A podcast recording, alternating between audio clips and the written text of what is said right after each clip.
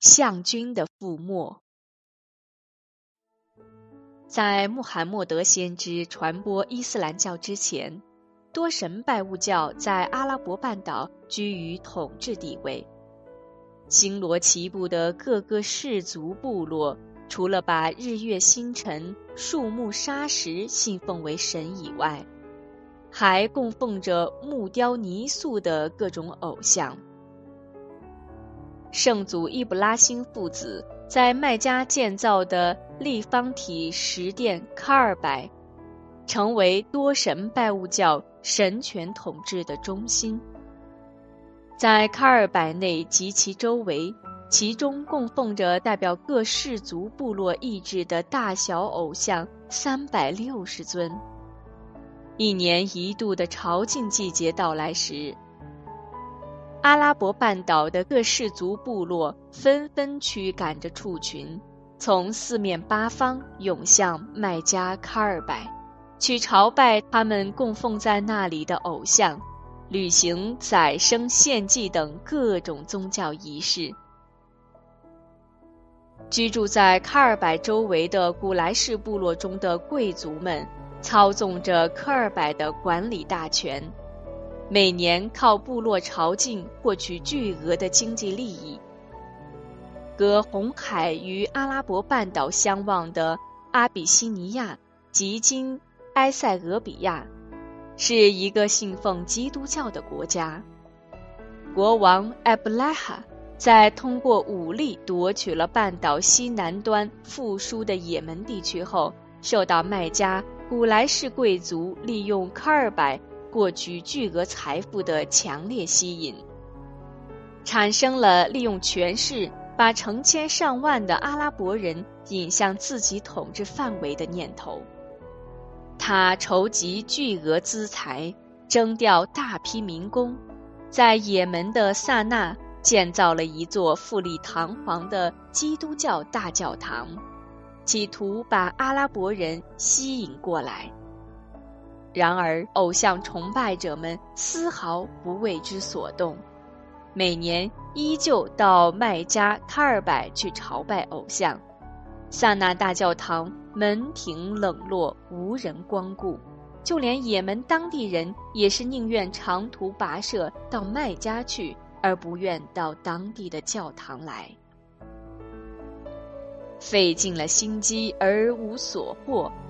埃布拉哈十分恼火，他对麦加卡尔白恨之入骨，大有非除掉他不可之势。就在他蓄谋捣毁卡尔白之时，萨那大教堂突然失火，一夜之间化为废墟。埃布拉哈更加气急败坏，发誓不砸烂卡尔白，死不瞑目。埃布拉罕以大象为前导，统领大军向麦加进发。他怒不可遏地骑在大象上，挥舞着鞭子，催促大军火速前进，恨不得一下子就冲进麦加。此时，麦加城内正在紧急磋商退敌之策，指挥大家的领袖人物就是古莱氏部落长老。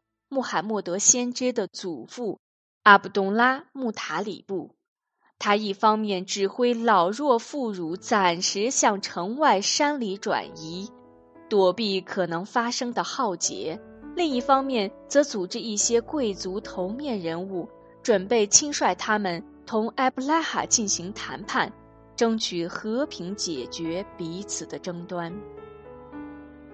谈判在麦加城外开始了。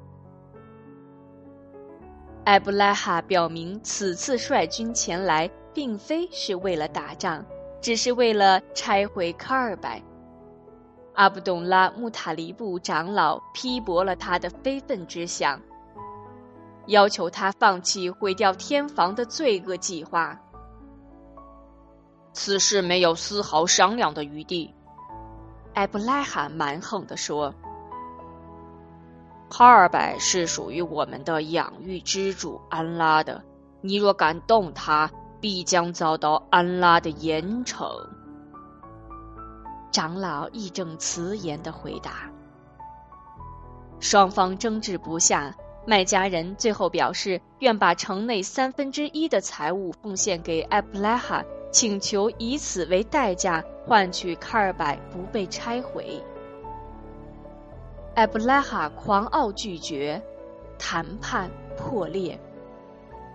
阿卜杜拉·穆塔里布等人返回城内，来到卡尔柏殿前，仰天祈祷安拉保佑卡尔柏的安全。降灾给艾布拉哈和他的军队。就在艾布拉哈指挥象军冲入麦加，直奔卡尔柏之时，突然狂风大作，飞沙走石，天空中飞来无数鸟雀，遮天蔽地，黑压压一片。每只鸟都衔着一块石头俯冲而下，将石头暴雨般的抛射在象军头上。象军就像被蚕食的树叶一般，被打得千疮百孔、头破血流、尸横遍野。埃布拉哈率残兵逃往萨那后，连伤带气，不久便一命呜呼。阿拉伯人为纪念卡尔白幸免于劫难，便以埃布拉哈象军覆没作为标志。把这一历史事件发生的公元五百七十年称为象年，并以该年作为一种纪年号。就在这一年，伊斯兰教传播者穆罕默德先知在麦加诞生，预示着阿拉伯人的历史即将进入一个崭新的阶段。